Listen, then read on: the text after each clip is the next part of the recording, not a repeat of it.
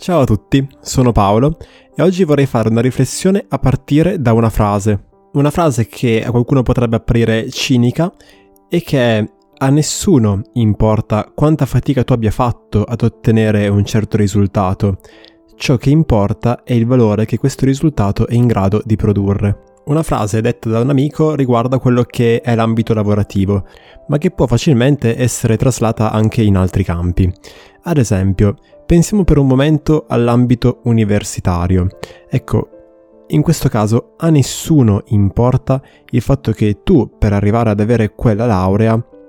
ci abbia messo 5 anni in cui ti sei impegnato al massimo e hai rinunciato a tanto di te, magari arrivando a diventare un recluso, un monaco, per ottenere quel 30 lode che ti avrebbe permesso, nella tua eh, scarsa capacità immaginativa, di ottenere una vita fatta di successi e di lavori desiderabili. Ecco, a nessuno importa a quante serate tu abbia rinunciato, a quanti viaggi tu non abbia fatto, a quante opportunità relazionali, sentimentali tu non abbia colto e abbia invece sacrificato in nome di un'idea, di un qualche cosa di esterno a te che ti avrebbe portato a una sorta di paradiso in terra. A nessuno importa, tantomeno a quel potenziale datore di lavoro che un giorno ti guarderà e ti dirà questa storia è commovente, ma tu, in fin dei conti, quale valore sei davvero in grado di portare alla mia azienda. E non gliene importerà nulla del fatto che tu hai impiegato sudore e sangue nell'ottenimento di una laurea in critica cinematografica o storia dell'inglese antico. E questa è la tesi portata avanti da Ventura nel suo libro La teoria della classe disagiata, in cui sostiene che noi siamo una generazione cresciuta con l'idea di dover essere speciali, o meglio con l'idea che saremmo diventati tutti quanti delle rockstar e che a un certo punto della nostra vita avremmo potuto scegliere ciò che volevamo, ciò che volevamo studiare e che questo avrebbe significato in maniera pressoché automatica che saremmo diventati quella cosa lì. Il tutto senza mai tener conto di quella che è la realtà oggettiva, la realtà eh, del mercato, se vogliamo e questo sarebbe dovuto avvenire un po' come per magia, per il semplice fatto di desiderarlo, per il fatto che sei un piccolo fiocco di neve speciale e questo fa sì che tu automaticamente ti meriti di fare esattamente ciò che vuoi nella vita perché sei speciale. Ed è proprio di questo che vorrei parlarti oggi, ossia dell'idea che tu non sei speciale, né dovresti tentare di esserlo, e questa in realtà non è un qualche cosa di cui essere tristi, non è una cattiva notizia, ma è una grande liberazione. Mi è capitato di leggere di recente un fumetto chiamato Sono un giovane mediocre e l'autore è Lausier, un autore controverso, probabilmente un reazionario il cui lavoro di ormai qualche decina d'anni, era una critica di una persona che aveva paura ad una Francia che stava cambiando perché diventava sempre più progressista, sempre più aperta agli stranieri, ma che oggi assume una carica completamente diversa, non tanto per le sue connotazioni politiche che appunto lasciano un po' il tempo che trovano, quanto per il protagonista, un giovane tormentato dall'idea che la sua vita debba essere qualcosa di speciale, debba essere qualcosa che lascerà il segno della terra, che cambierà il destino degli uomini, la cui ossessione per una realtà che non c'è, ma che, a dir sua, potrebbe esserci, il suo volersi comportare da perfetto uomo morale, piuttosto che il continuo rifiuto di una bellezza imperfetta in nome della ricerca di un qualche cosa di superiore, rappresentano il suo tormento e la causa della sua finale rovina. Michel, questo è il suo nome, è figlio di una buona famiglia che, pur con tutti i suoi difetti, lo ama. Ha avuto la possibilità di crescere facendo delle buone letture che lo rendono intellettualmente sofisticato e colto egli si prospetta, all'alba del suo diciottesimo compleanno, una vita buona, ma una vita normale e a lui questo non basta, perché è ossessionato dall'idea di dover essere speciale, di dover diventare un grande artista, di dover vivere una vita dagli amori sfrenati, esperienze che potrebbe tutto sommato fare se lui non si credesse speciale anche nell'altro senso, ossia specialmente brutto, specialmente incapace, eccezionalmente repellente per le donne, cosa che lo porta inevitabilmente a intellettualizzare tutto, perché lui è speciale, le cose che sono semplici per le altre persone non possono esserlo per lui, lui che è così sensibile, lui che vede il vero significato delle cose, che rifiuta la realtà per quello che è, alla ricerca di un qualche cosa di più vero, di più vero della realtà stessa. Perché ammettere che la realtà è quello che è,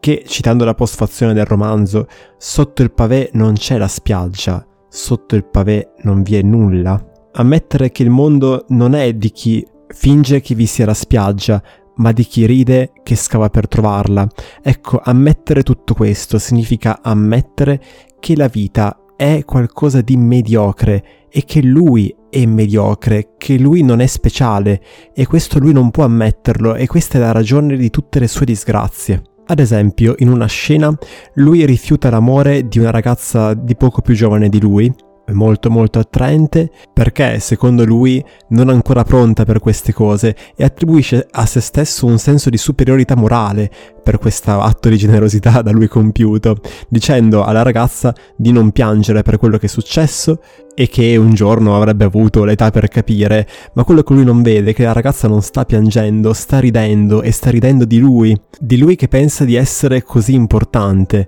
di lui che in nome di quella che non è nient'altro che un'idea ha rifiutato un piacere così grande. È questo che Michel fa per tutto il romanzo, arrivando letteralmente a buttare la sua vita nel cesso, rifiutando ogni volta la bellezza imperfetta di ciò che trovava lungo il cammino, in nome di un qualche cosa di ideale di possibile nella sua mente, ma che di fatti in quel momento non esisteva, quasi come se il godere di quello che c'era in qualche modo potesse distoglierlo o contaminarlo, impedendogli di raggiungere il suo ideale. E questo è un peccato, un grande peccato, quello, per dirla con Albert Camus, di risparmiare vita sperando in qualcosa d'altro, evitando la quieta grandezza di questa. Ciò che sto dicendo non è di rassegnarsi al fatto che tu nella tua vita non farai nulla di grande, ma accettare il fatto che non esiste nulla di grande. Cioè grande per chi, secondo quale criterio? Sto dicendo che non sei speciale non sei obbligato ad esserlo né a lasciare con la tua vita un segno nel mondo. Per dirla con eh, Jean-Paul Sartre, è la stessa cosa, in fondo, ubriacarsi in solitudine o condurre i popoli. Se una di queste attività è superiore all'altra, non è a causa del suo scopo reale, ma a causa della coscienza che possiede del suo scopo ideale. Ed in questo caso, il quietismo dell'ubriaco solitario è superiore alla vana agitazione del conduttore di popoli. Quello che sta dicendo Sartre è che ciò che fai della tua vita non ha un valore in sé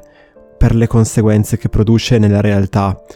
ma che fra te e l'ubriacone perdigiorno non c'è una differenza ontologica. Significa che sei libero, libero di fare quello che vuoi, o meglio, fai quello che fai non perché stai rispondendo ad una qualche grande missione, ma semplicemente perché lo desideri, perché ti interessa, perché ti crea godimento. Non lo fai per gli altri o per altro, lo fai per te. Ed è esattamente la consapevolezza di questo a dare all'attività quel valore. Significa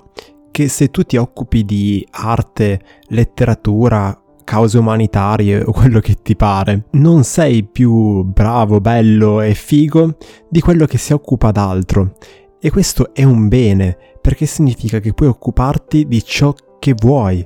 perché lo fai per te e non perché ha valore, ma perché ha valore per te. Accettare di non essere speciali significa abbandonare l'idea di chi tu dovresti diventare, o meglio, abbandonare l'idea stessa di dover diventare un qualche cosa, che sia altro rispetto a te, per invece imparare a riconoscere ciò, ciò su cui hai potere adesso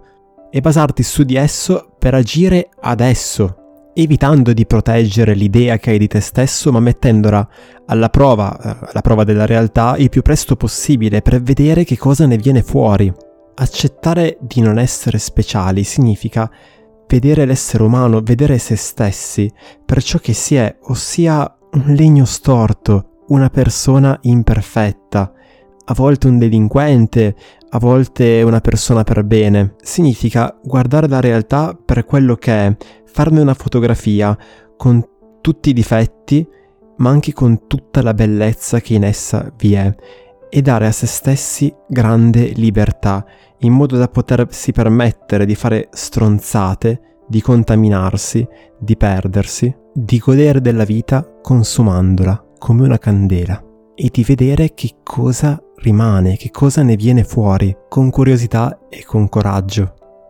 Ebbene, questo era l'episodio di oggi e puoi dirmi con un commento che cosa ne pensi. Io ti ringrazio dell'ascolto, se ti è piaciuto puoi condividere questo podcast che è il modo migliore che hai per aiutarmi e sostenere il mio lavoro, non da podcaster ma da psicologo, ed è anche un modo per, far, per farlo conoscere ad altre persone che magari pensi potrebbero trarne un qualche beneficio.